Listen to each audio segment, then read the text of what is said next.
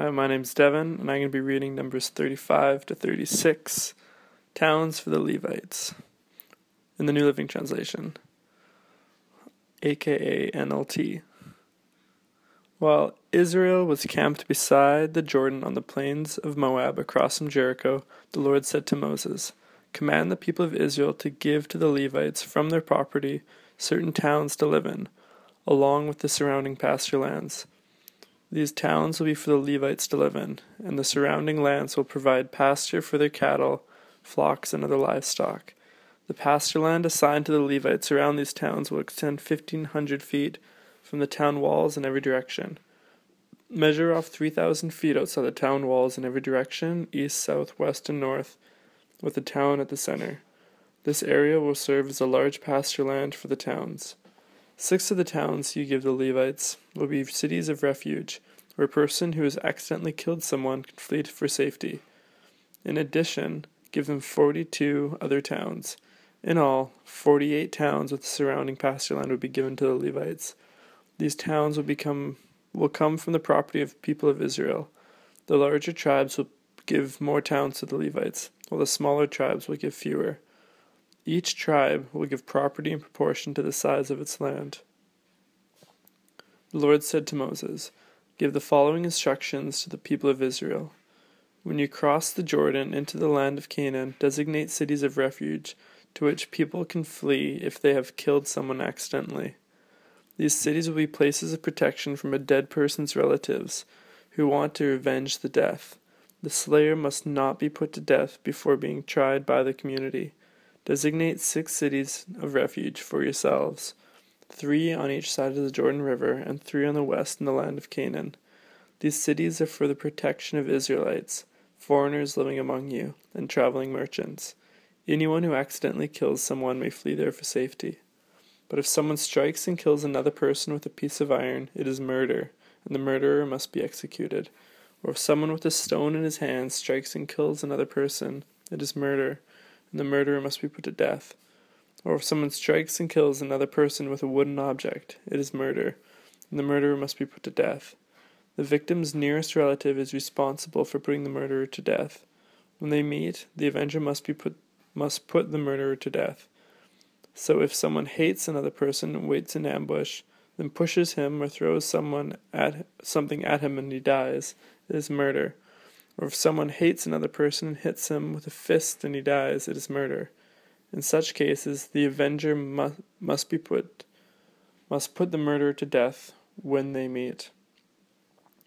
But suppose someone pushes another person without having shown previous hostility, or throws something that unintentionally hits another person, or accidentally drops a huge stone on someone, though they were not enemies, and the person dies if this should happen, the community must follow these regulations in making a judgment between the slayer and the avenger, the victim's nearest relative. The community must protect the slayer from the avenger and must escort the slayer back to, the, to live in the city of refuge to which he fled. There he must remain to the death of the high priest, who was anointed with the sacred oil. But if the slayer ever leaves the city, the limits of the city of refuge, and the avenger finds him outside the city and kills him, it will not be considered murder.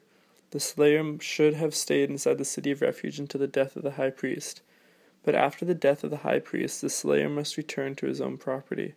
These are the legal requirements for you to observe from generation to generation, wherever you may live. All murderers must be put to death, but only if evidence is presented by more than one witness. No one may be put to death on the testimony of only one witness. Also, you must never accept a ransom payment for the life of someone judged guilty of murder and subject to execution.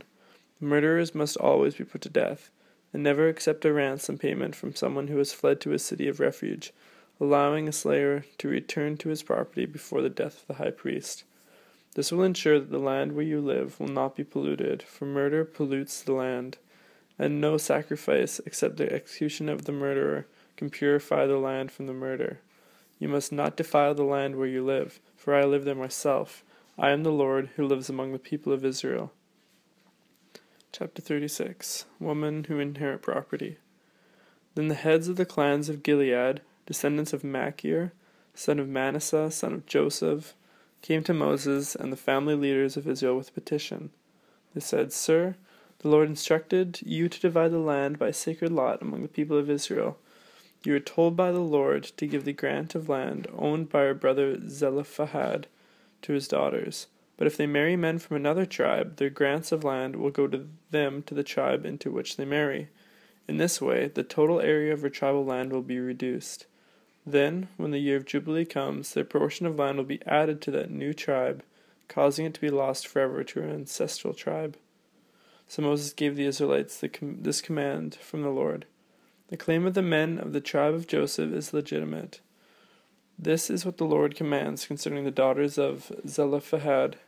Let them marry anyone they like, as long as it is within their own ancestral tribe. None of the, none of the territorial land may pass from tribe to tribe, for all of the land given to each tribe must remain within the tribe to which it was first allotted. The daughters throughout the tribe of Israel who are in line to inherit property must marry within their tribe, so that all the Israelites will keep their ancestral property. No grant of land may pass from one tribe to another. Each tribe of Israel must keep its allotted portion of its land. The daughters of Zelophehad did as the Lord commanded Moses. Mahlah, Tirzah, Hoglah, Milcah, and Noah all married cousins on their father's side. They married into the clans of Manasseh, son of Joseph.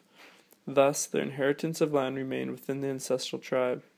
These are the commands and regulations that the Lord gave to the people of Israel through Moses while they were camped on the plains of Moab beside the Jordan River across from Jericho